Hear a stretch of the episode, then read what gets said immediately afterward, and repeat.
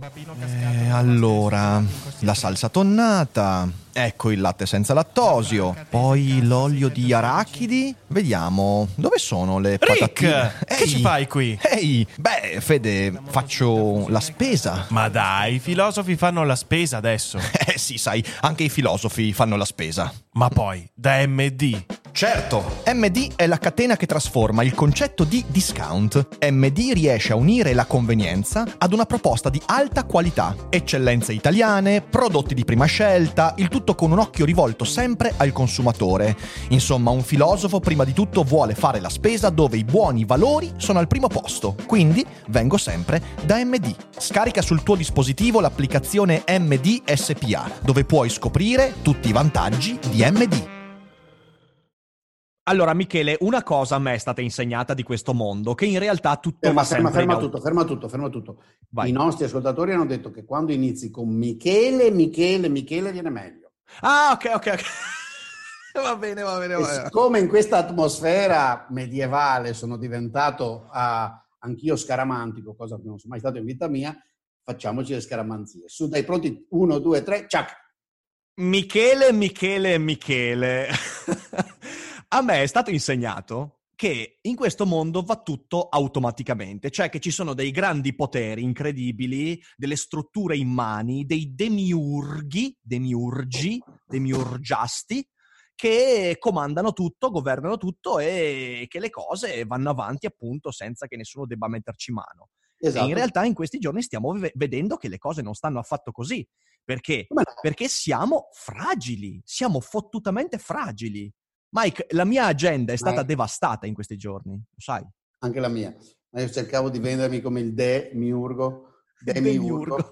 Qual è il Eh, plurale di... Una di quelle parole che se la dai a cacciare ci scrive un libro. Eh sì, assolutamente, assolutamente. Demiurgo, demiurgo, demiurgo. No, smettila, smettila, smettila, smettila. E poi comincia a razzi- tradurla, poi la scrive in greco, in aramaico. Bellissimo. No, niente, spattavo questa vecchia orrenda a printer che mi ha fornito l'intervista di Foscari, spacciandola per il centro di controllo mondiale.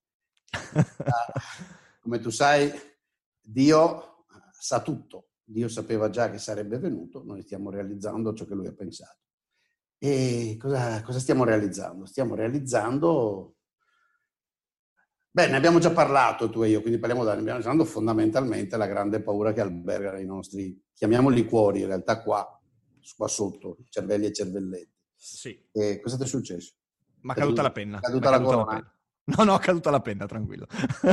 Però tu avevi qualcos'altro in mente, io all'inizio la butto sempre sul ridere perché cerco No, guarda, cioè, io mi sono accorto di questa cosa, che c'è una... mm, eh, te ne accorgi quando ci sono dei momenti di crisi, ma forse in questi giorni ancora di più perché è stato molto più veloce rispetto a, per esempio, la crisi, la crisi economica 2008.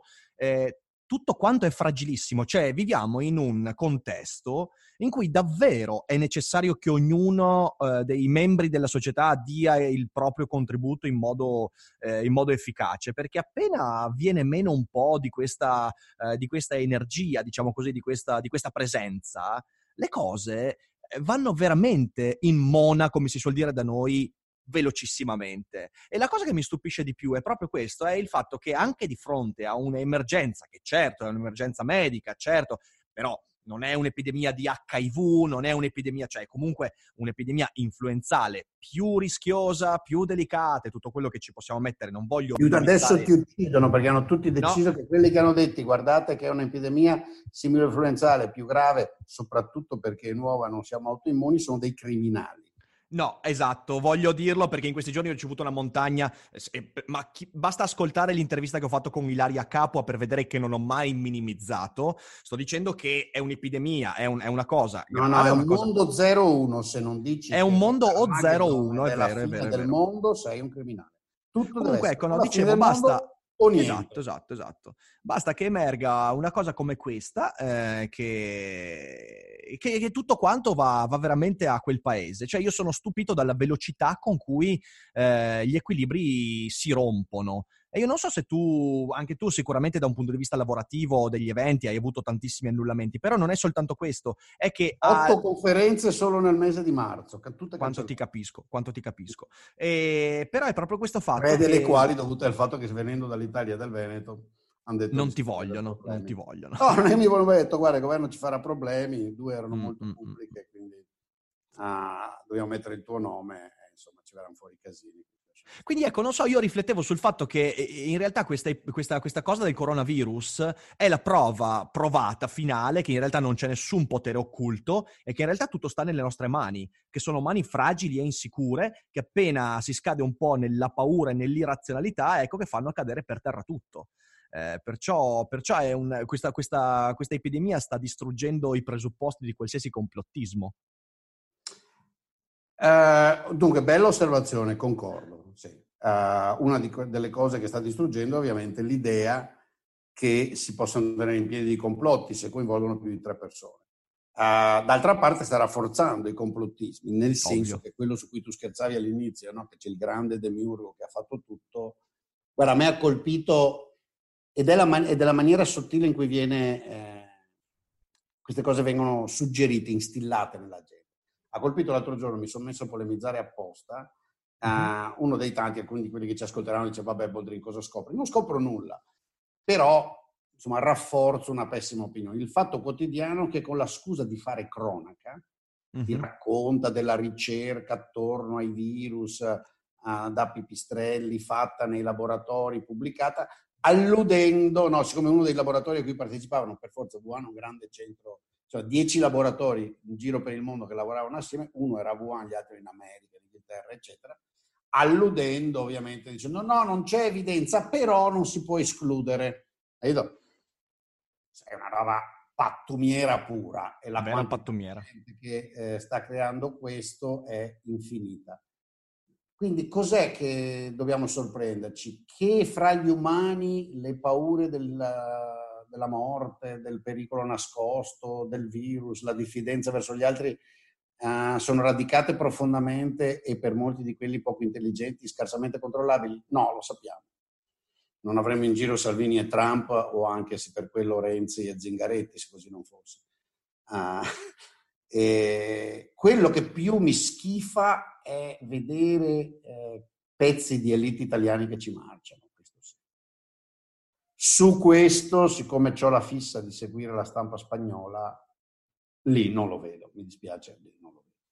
E c'è uno, un, un, quantum, un quant italiota di uh, sfruttamento uh, del terrore che altrove non vedo. Per carità, mm-hmm. si fa anche altrove, ma ma meno, ma tanto meno. Da noi mi sembra dominante. Tant'è che io ho un po' paura di parlare perché negli inviti a, a ragionare vengo, vengo maltrattato, non, non mi va, continuo a dire, va bene, parleremo a bocce ferme. Vedremo. Visto, dal punto di vista non dimentica, no?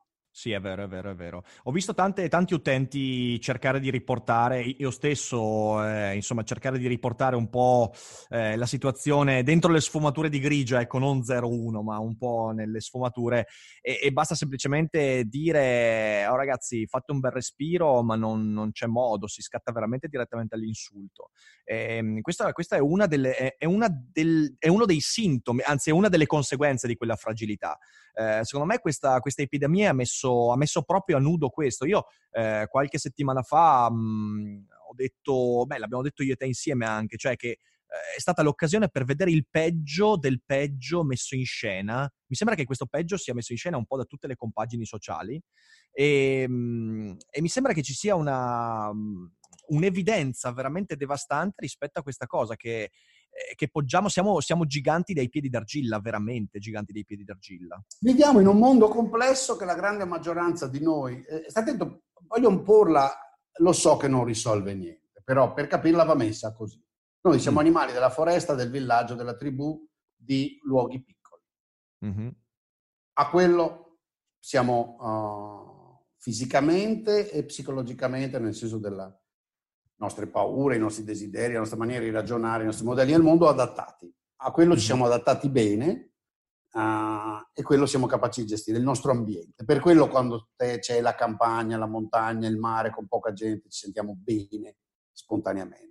Per quello adesso sono a Venezia andando a fare due passi in giro per Venezia da solo uh, mi sentivo meno male, che, cioè, mi sentivo abbastanza bene perché il mio cervello è adattato a vivere. Infatti io sempre, per esempio, io sono una bestia molto così per dirti, io non ho mai gradito, una delle ragioni per cui ho rifiutato i lavori a New York, me ne sono andato da Madrid, da, anche da Los Angeles, perché io sto male nell'urbe affollata.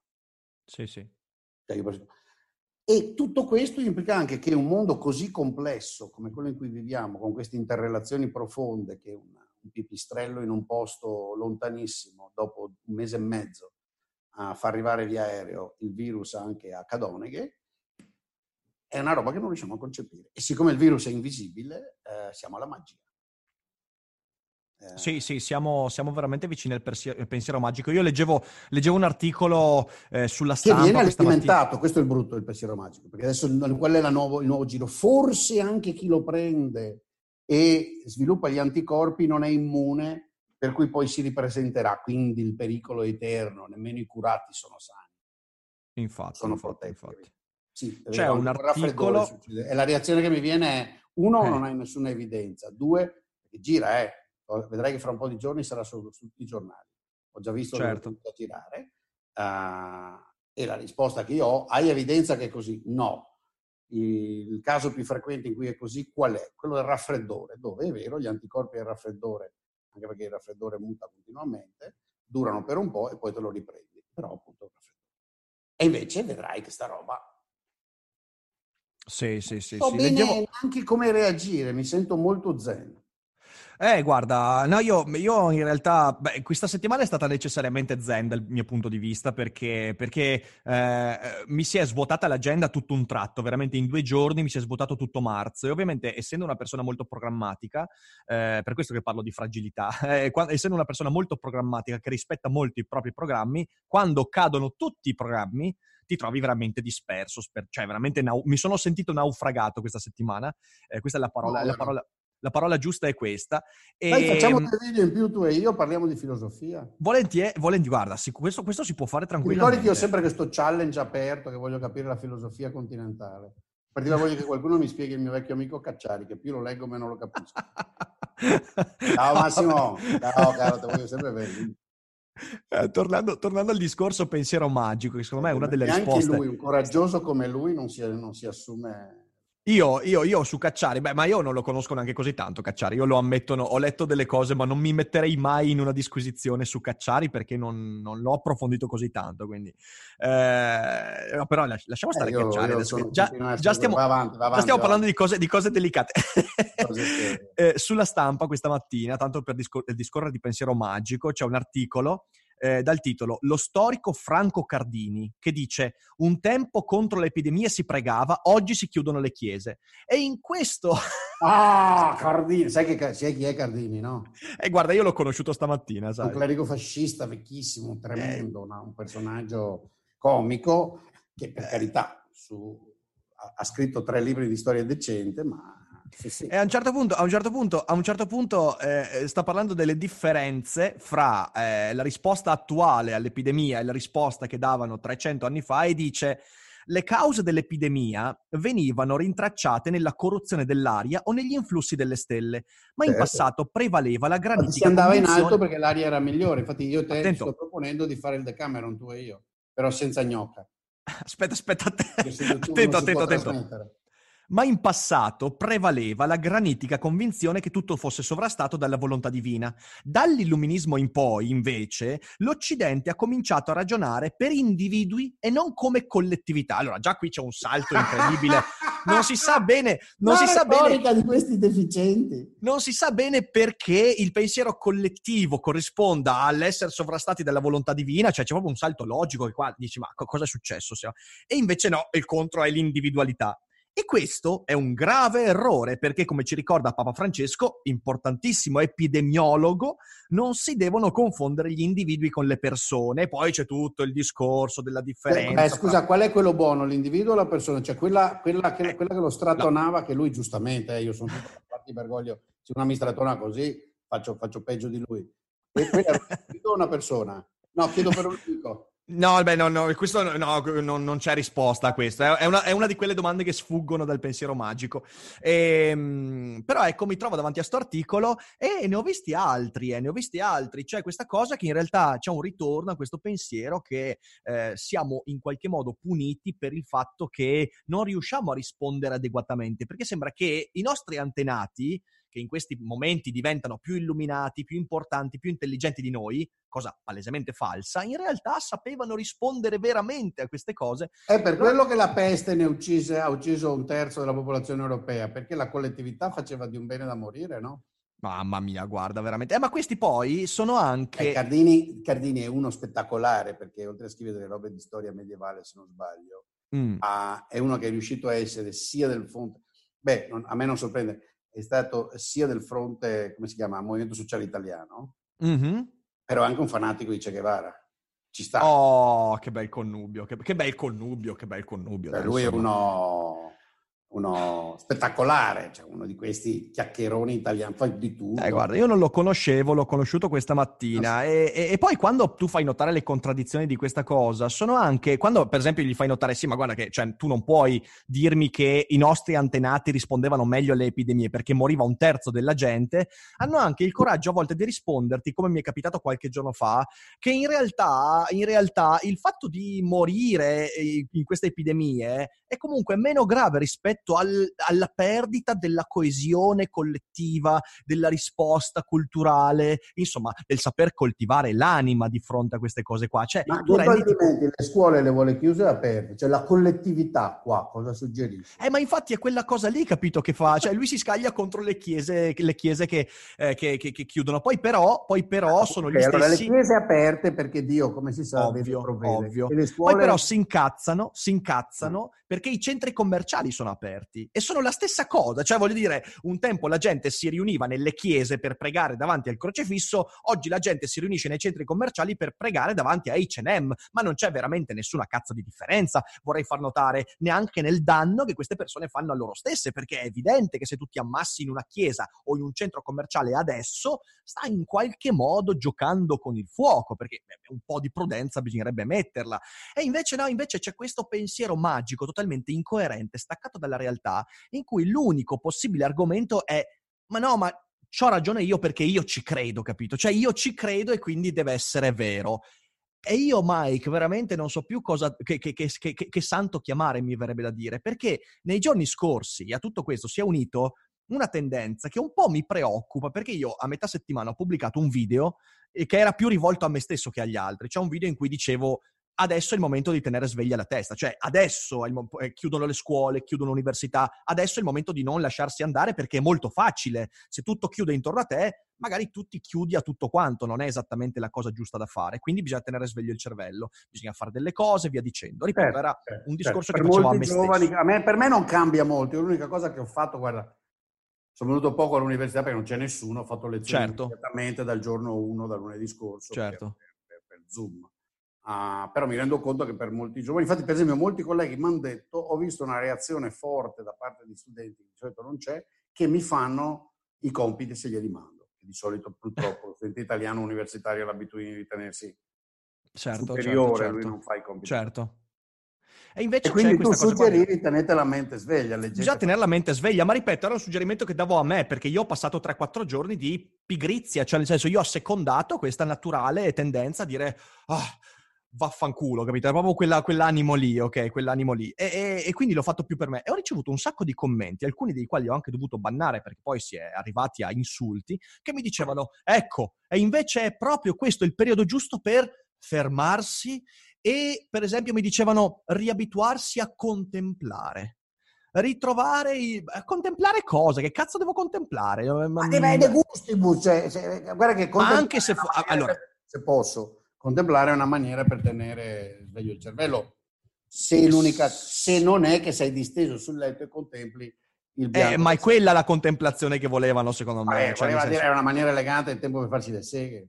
Per farsi le seghe, esatto, esatto, esatto. Poi, le seghe fanno bene sempre e... comunque, anche quando non c'è il coronavirus. Oppure persone che, e allora lì sì, io veramente sono andato giù di brutto perché secondo me in un periodo del genere non devi dire queste Cosa cose. Che, che- che mi spiegano che in realtà, in realtà è proprio il momento giusto per cogliere la palla al balzo e, e mettere in crisi questo sistema ingiusto, il sistema che invece ci occupa sempre la testa perché bisogna fare, bisogna... E io sono un araldo del capitalismo che invita la gente a fare anche quando bisognerebbe invece non fare. Questo è il periodo giusto per non fare. Giustissimo. E mi Allora, sembra- Basta non fare, guarda che il diritto di non fare, Esatto, C'è nessuno sempre- te lo toglie. Nessuno te lo toglie. cioè, nessuno impedisce ad alcuno di non fare un cazzo dalla mattina alla sera 365 giorni all'anno, incluso non alimentarsi. esattamente, esattamente. Respiriani, facciamo i respiriani, come sai che ci sono i respiriani, vero? E beh, sai, in questi momenti scatenano. È un'altra delle dimensioni per cui tutti vogliono il grande crollo di borsa. Anch'io un po', ecco, vedi, per esempio, lo dichiaro qui dove non ci sono. Io da un po' mi aspettavo, o perlomeno la mia, io faccio pochi giochi di borsa, quasi zero tutta la mia vita, sono un buy and hold, eh. però mi sono detto sta roba è andata un po' su e sono uscito, non totalmente, ma quasi. Quindi dal punto di vista netto a me un calo di borsa va anche bene, perché poi rientro. Però non è che sono lì che me lo auguro in pubblico. Lunedì esce un Eh mio articolo certo. sul foglio che cerca di spiegare che dati alla mano obiettivamente gli annunci di fine della globalizzazione eh, lasciano il tempo che trovano, sono proiezioni di fantasie e desideri personali. Ecco, io trovo questo fantastico. Ormai, e di nuovo torniamo al solito discorso, siamo in tanti a parlare, abbiamo tutti il diritto di parlare, va benissimo, e tutto Mhm. ciò che diciamo è amplificato, e continuiamo a proiettare desideri. Quindi chiunque pensi per qualsiasi ragione che il mondo in cui viviamo è male, vuole che il mondo crolli Crolli. E che questo sia il segno millenario della grande peste, la grande infezione e il mondo crollerà. Se tu gli dici che la verità, guarda che in realtà se controlli bene ha la mortalità di una grave eh, seria influenza come l'influenza suina, guarda che il problema vero è che non siamo immuni, ce lo prendiamo tutti e quindi quello sì, bisogna ridurre la velocità con cui va in giro al mondo, ma andrà in giro al mondo, tutti quanti vedrai domani, credo forse stasera stessa, ah, siccome le regole sono quelle, l'Organizzazione Mondiale della Sanità dichiarerà che si chiama pandemia. Perché pandemia vuol dire semplicemente che è un'epidemia presente in più di un certa percentuale degli stati membri. Che fa il giro, che fa il giro del mondo fondamentalmente significa... Ma il giro dell'emisfero, se guardi, il giro dell'emisfero nord l'ha già fatto, nell'emisfero sud ci sono qualche vero. Non mi ricordo neanche che regola esatta abbiano. Hanno una regola in cui quando il numero di paesi e di persone per paese influenzata supera una certa soglia, la si dichiara una pandemia perché è una questione di interesse mondiale e si chiede la cooperazione di tutti i paesi. Nel senso che potrebbe essere ovunque. Cioè, io ho guardato proprio ieri per scrivere l'articolo sul foglio, fra India e Africa, che da sole fanno 2, miliardi e 8, ci sono meno di 100 casi e zero morti. Ok? Sì. Quindi, vabbè, ma, ma va bene, cioè una- è, un, è un problema gigantesco del- dell'emisfero nord, dove si è diffuso adesso e secondo me questo conferma che c'è un elemento stagionale. Eh, capisci? Tu ti immagini cosa succederà alla dichiarazione di pandemia? Te li vedi i titoli? Sì, sì. A cos'è? È la proiezione all'esterno eh, di un nostro desiderio apocalittico. Evidentemente l'apocalisse, tutto è. Queste cose mi fanno capire il grande successo di cose che io non ho mai apprezzato, davvero non ho mai apprezzato anche se ci ho provato, perché molte persone, anche care, mi hanno detto ma no, ma sono belli, bisogna guardarli. I film dell'orrore, della catastrofe, cioè a me Independence Day ho riso dal terzo minuto all'ultimo. E ne abbiamo già parlato, ne abbiamo già parlato mi un paio di settimane fa. dalle risate, sembrava un pessimo fumetto scritto da un demente. Eppure cosa vuoi? C'è gente che ci... Ma il problema, vedi, è, è che in realtà Independence Day è, è un, è un film fatto per riderne, voglio dire, è pieno di macchiette, Will Smith ti fa Insomma, ridere. è, pieno di dicendo, gente che quindi- l'ha preso seriamente al tempo. Però è pieno di gente che l'ha presa seriamente, esatto, è quello, è quello il problema. Il problema è la percezione della gente. Perché? Perché si trasforma in un desiderata, cioè nel senso tu vuoi che, che succeda quella roba lì. Abbiamo dentro di noi, e guardate, è umano, cioè io lo capisco, è molto umano, anch'io ho dentro di me le proiezioni, anch'io ho dentro di me dei desideri. E non mi ritengo un superuomo. Ah, faccio uno sforzo, quello che si diceva l'altro giorno, la fatica di cambiare idea. Mhm. è sempre la stessa. Perché la fatica di cambiare idea è la- soprattutto la fatica di cambiare idea su se stessi, di riuscire a capire che la proiezione esterna di un mio desiderio non è necessariamente realtà, né è l'interpretazione corretta della. Anzi, è molto improbabile che lo sia, peraltro. Ed è cioè, senso, E lì c'è una fatica pesante perché il potere di convinzione che il mio desiderio ha su di me è ovviamente fortissimo. No? Cioè, un argomento tuo può essere anche convincente, per carità. Quello che mi viene dalla pancia, no? eh sì. E quindi la fatica peggiore. Uh, non so, io, io, questo percepisco, hai perfettamente ragione, c'è questo grandissimo bisogno. Boh, non lo so. Eh, tu cosa, cosa, cosa ti riprometti? A proposito, il tuo grande evento è mantenuto? Il mio grande evento per adesso è mantenuto. L'unico dubbio è sulla, cioè il fatto della cerimonia che è in comune. Quella potrebbe essere chiusa ai soltanti parenti strettissimi. Poi però tutto il resto... Possiamo insomma... parlarne?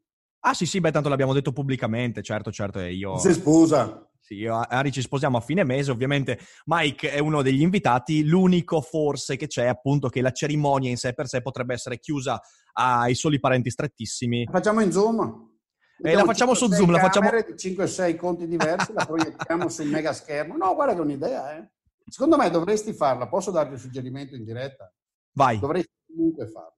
Dovrei il farla, dici. Il matrimonio di Rick, diteglielo anche voi che gli volete bene, voi che lo seguite, matrimonio di Rick, secondo me, andrebbe proiettato in diretta sul suo canale non lo so, vediamo, dai, non lo so, non lo so. Ari Questo... cosa dice?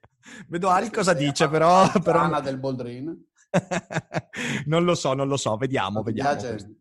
No, no, no, no, non è che mi piaccia particolarmente Niente, come... Vabbè, l'ho come... bucata, l'ho bucata. Però, però, no, beh, però magari a Dari un gesto vediamo. dadaista un gesto dadaista, in realtà lo fanno già, eh, guarda che... Eh, no, più che, altro, più che altro non lo farei proprio perché lo già- fanno già tutti. Negli Stati Ah, sì? Uniti, tipo... Sì, negli Stati Uniti ci sono 3-4 influencer importanti che hanno già fatto il matrimonio in diretta. eh, e poi dopo il matrimonio di Fedez e Chiara Ferragni, cosa vuoi? Quella roba lì è già sdoganata. Ah, vabbè, vabbè, vedi, io non sono informato. Vabbè. ritiro- comunque, no, comunque, Cancella, comunque cancella. confermato, confermato.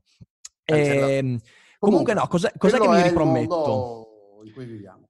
Cos'è che mi riprometto io? Io sinceramente mi la cosa che mi riprometto io è di, mh, di riuscire a ripartire dalle cose piccole. Cioè io l'ho, scritto anche questa, questa mattina. Eh, ehm, io... eh, I periodi di imbruttimento, tu sai cos'è un periodo di, imbru- di imbruttimento? Eh, tutti quanti li viviamo. Ne ho Sono periodi, alcuni. Esatto, sono periodi, sono periodi in cui in risposta a delle cose quasi sempre negative, quindi non so, la perdita di una persona cara, un fallimento, eh, tu passi 3, 5, 6 mesi di imbruttimento, cioè eh, mangi peggio, smetti di prenderti cura di te stesso, ti lavi di meno, stai lontano dal mondo, succede. A me finora è successo tre volte, bene o male. Eh, per esempio, uno degli esempi che mi viene in mente è quando, quando mi sono rotto il ginocchio, eh, che io ho fatto, eh, sognavo di poter provare a giocare a pallacanestro in maniera semiprofessionale, lì non ho più potuto fare nulla. E quindi ho passato 6-8 mesi proprio di, di, di semidepressione, di incazzamento, di... non avevo voglia di fare nulla. ok? E poi altre due o tre volte nella vita. Eh, e, secondo me quello è, è ciò che sta accadendo da un punto di vista però collettivo, cioè ah, stiamo vivendo il, il trauma di accorgerci di essere fragili, di, di accorgerci di non essere pronti a certe cose e quindi ci stiamo imbruttendo e il dibattito pubblico è un atto di imbruttimento, basta vederlo, stiamo tirando fuori il peggio e, e credo che questa cosa comunque perdurerà per, per ancora qua- qualche tempo, non sarà una cosa che in due settimane, non, non- non ci tireremo fuori in due settimane da questo imbruttimento. Ciò Ma che secondo si- me il dibattito seguirà per lungo tempo. Il fenomeno di per sé, secondo me, non in due settimane, ma in sei, Mhm. ah, si calmerà sostanzialmente. Sì, sì, no, parlavo del dibattito, io Ah, parlavo e proprio posso del... però del- spezzare una lancia per le persone, molte con cui ho interagito in questi giorni, che ho visto anche adesso girando. Certo. Sì, c'è una parte di noi che sta facendo quello che tu hai detto.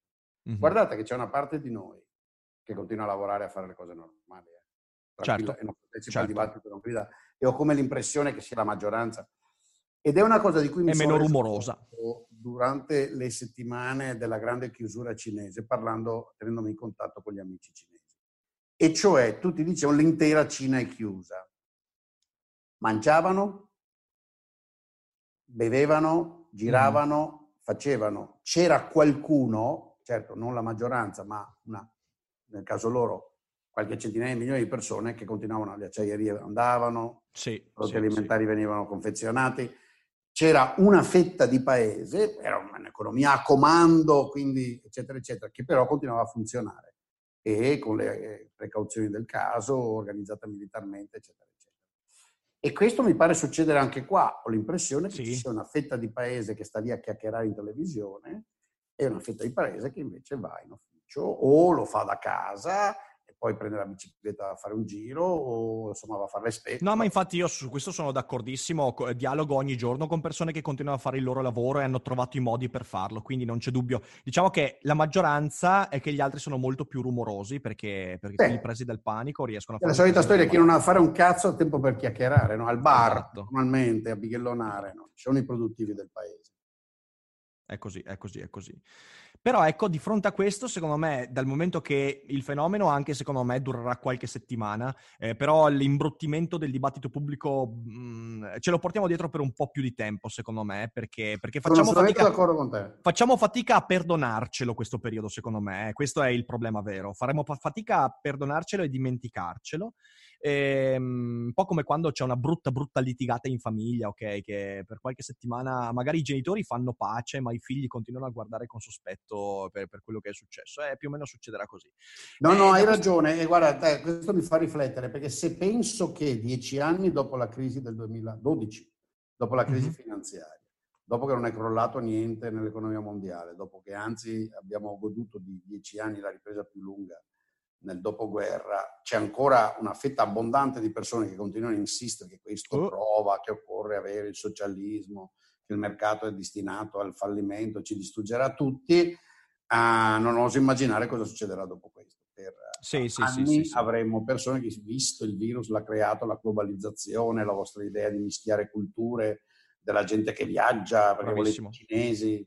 Sì, sì. Hai Eh, ragione. f- hai- sì, hai- sì, hai- faremo, faremo fatica a perdonarcela, a superarla questa cosa qua. Però da questo faranno. punto di vista faranno, beh, ma sì, ma come collettività faremo fatica a superarlo, nel senso è comunque una cosa che ci coinvolge tutti, cioè nel senso non, eh, non- io nel dibattito pubblico fa- faccio fatica a dire ah, ok, io me ne tiro fuori. In realtà sarà una cosa su cui dovremmo fare i conti un po' tutti, credo. Però vabbè, questo è un altro discorso.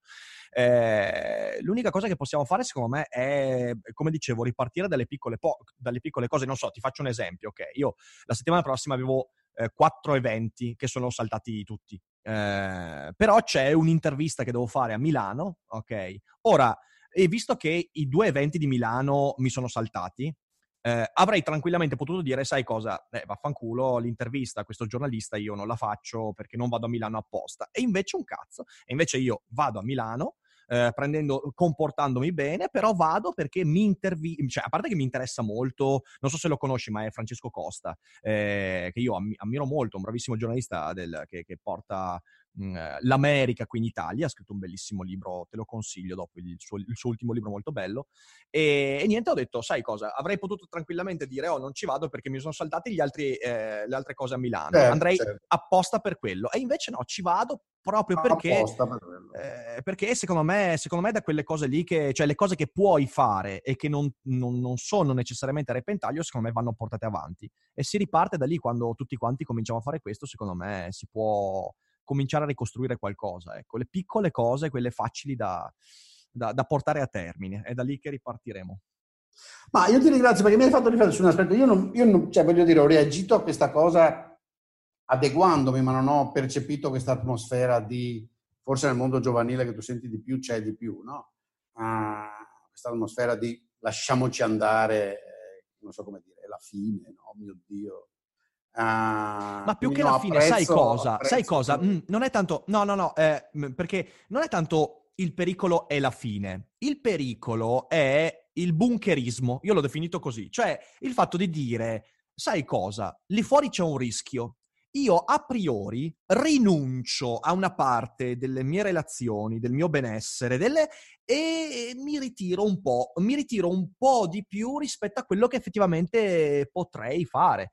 Il rischio vero è quello, il rischio non è quello di dire ah è tutto finito, no, il rischio è convincersi che ci sia qualcosa a cui possiamo rinunciare, che in realtà non è necessario, no- no- non è necessario rinunciarvi. Eh, perché? perché? Perché appunto vai a sovrastimare la tua necessità di rinchiuderti in qualche modo. Quindi è quella la cosa che io temo, capito? È quella la cosa che, che mi fa, eh, che mi fa, perché ci sono i due estremi. Tu da un lato hai il bunkerismo, eh, vedo quello che c'è lì fuori, rinuncio a priori senza mettere il naso e mi ritiro un po', rinunciando appunto a benessere, reazioni, via di, opportunità, via dicendo. l'altro estremo è, eh, diciamo così, il fatalismo incosciente, quello di dire, vabbè, tanto della gente morirà. Sai cosa? Oggi vado comunque al centro commerciale perché chi se ne frega. Mi prendo questo rischio rinunciando invece a un po' di prudenza. Sono i due estremi. Sono questi due estremi che io temo. Qui invece bisogna trovare un po' di equilibrio. Ecco, secondo me l'equilibrio, ognuno di noi deve cercarlo fra queste due cose. Essere prudenti, senza però dire a priori rinuncio a... a vivere, certo. È, que- è, quella, è, quella, la cosa. E secondo me è, è, per quello che dicevo, bisogna tornare a fare le cose piccole, quelle che non è poi così difficile, così rischioso portare avanti. E, e lì trovare ognuno il proprio equilibrio. Eh, se scegliamo i due estremi, ci faremo comunque male. Cioè, ci faremo comunque male, è quello. Sono qua, sono qua. Ti... Per una volta va detto, è proprio, non è per niente né noia né topore ciò che penso. Torpore. Che Torpore. Penso. Mi era scappata l'R. L'R di Corona. Mi era andata via l'R di Corona. Carissimo, riflessione saggia. Oggi abbiamo avuto un, un RIC, lasciatemi finire a me. Abbiamo avuto un RIC, come dire, eh, zen meditativo positivo, un, un RIC quasi di campagna nel senso di cominciamo dalle cose piccole, no? Stiamo su noi stessi, stiamo fermi su noi stessi in questo bilanciamento fra alitare in faccia a chiunque incontriamo e girare con addosso il sacchetto di plastica. Il preservativo addosso, esatto. Ecco, il preservativo addosso. Esatto, sì. esatto. E quindi Dai. pensateci. Speriamo, speriamo, di aver portato qualche spunto di riflessione, dai, insomma, eh, magari è partita un po' pessimista, ma in realtà io non sono così pessimista. No, non è una partita che... pessimista. Io all'inizio nemmeno capivo di cosa parlassi. Beh, più pessimista di quello. No, nel senso che uno parte dall'esperienza personale, cioè siccome non not- io noto l'isteria, sì la noto. Mm-hmm. Ho, ho, notato e non le ho descritte le, le, le, follie dell'amministrazione pubblica, nello specifico dell'università, per gestire questa cosa, le mille trattati, l'incapacità. Infatti, ecco, sai, guarda, un'altra roba che invece ho imparato è, ragazzi miei, ho capito che voi amate lo Stato, ho capito che pensate che le procedure, la burocrazia, tutta sta roba, tutto Stato, decidiamo tutti 7.000 comitati, sia la maniera giusta di vivere, ma non lo è. No. E credo di averlo raccontato qua con Rico una volta di come decisi che io da Avanguardia Operaia ci uscivo, che ero in quarta al liceo, che erano fuori da testa. Perché? E avevo imparato che le fabbriche di Marghera a botte di assemblee non si gestivano. Ecco, a botte di consultiamo 42 parti sociali e tutti hanno i veti, non si decide cosa che regola l'università o l'ospedale o quello che volete voi, segue in un caso di emergenza, di crisi come questa. Perché si arriva con, in ritardo, si sprecano risorse, si chiude la stalla quando i buoi sono scappati e si fa anche un po' la figura dei coglioni. Sì. Sì, sì, sottoscrivo ogni parola, ogni parola, ogni parola. E guarda, ed ho, avrei degli esempi più seri perché in questi giorni ho cercato di parlare con persone che a Roma e in altri posti gestiscono la situazione ed ho un quadro desolante. Alcuni dei ritardi, non so se avete notato, nei giorni scorsi, solo ieri, credo c'è stato l'annuncio che finalmente si mette in moto la procedura per riuscire a raddoppiare il numero di posti letto a, nei reparti di malattie polmonari e respiratorie infettive e di aumentare di circa il 50% i posti a disposizione uh, di terapia intensiva, che poi il 50% è un numero gigantesco, cioè perché sarebbe sì. da 5.000 a 2.500, basterebbe che ne aggiungessero 100 qua, 40 là. Vabbè. Ecco, eh, scoprire che tutto questo avviene praticamente due mesi, perché l'Organizzazione Mondiale della Sanità venne informata di questa cosa il 12, anzi l'11, anzi no, l'8 gennaio, poi il 12 ci fu la trasmissione dai cinesi, quindi qualcuno al governo nell'amministrazione del Ministero della Sanità l'ha saputo, no? diciamo anche noi. Quindi questo avviene due mesi quasi, un mese e venti giorni dopo, e che tutto questo è stato dedicato a trattative, compensare questo, compensare quell'altro, mettere d'accordo la procedura, ti fa capire che occorre riflettere anche lì, non liberalismo verso socialismo, ma molto pragmaticamente su quali meccanismi sono adeguati. Meccanismi di questo tipo chiaramente non sono molto adeguati. Beh, quando, quando la procedura... Scusami se la butto su questa riflessione no, no, più hai mia, perfettamente, però me l'hai fatta venire ragione. in mente, Perfettamente ragione. Quando la procedura viene prima della necessità, eh, succedono, succedono, queste cose, sono d'accordo, sono d'accordo. Sì, perché Vabbè, l'esempio insomma... cinese ti prova, ti prova, purtroppo che se l'alternativa deve essere lo Stato dittatoriale, eh, allora andiamo male lo stesso. Ah beh, quindi occorre però porsi il problema. Sono d'accordo, sono d'accordo. Chissà se ci, sia, se, ci, se ci, sarà un modello, un modello che sia una sfumatura fra i due estremi o meno. Staremo a vedere. Nel frattempo, Mike, grazie per la chiacchierata. Grazie a te, come sempre. Per me. E bene, sono contento anche per me. E ovviamente voi, buon fine settimana, ricominciate dalle cose piccole, ricominciate dalle cose piccole, non arrendetevi e ovviamente diffondete il video, il podcast, tutto quanto stiamo facendo e mi raccomando, poi non dimenticate che non è tutto noia. Ciò che pensa. Esatto, esatto. Ciao ragazzi e buon fine settimana. ciao Mike. Ciao, ciao. Sotto costo 1 euro. Fino all'11 maggio il notebook Lenovo IdeaPad Slim 3 16 GB di RAM con processore Intel Core i5 è tuo a 529 euro perché ogni euro batte forte sempre.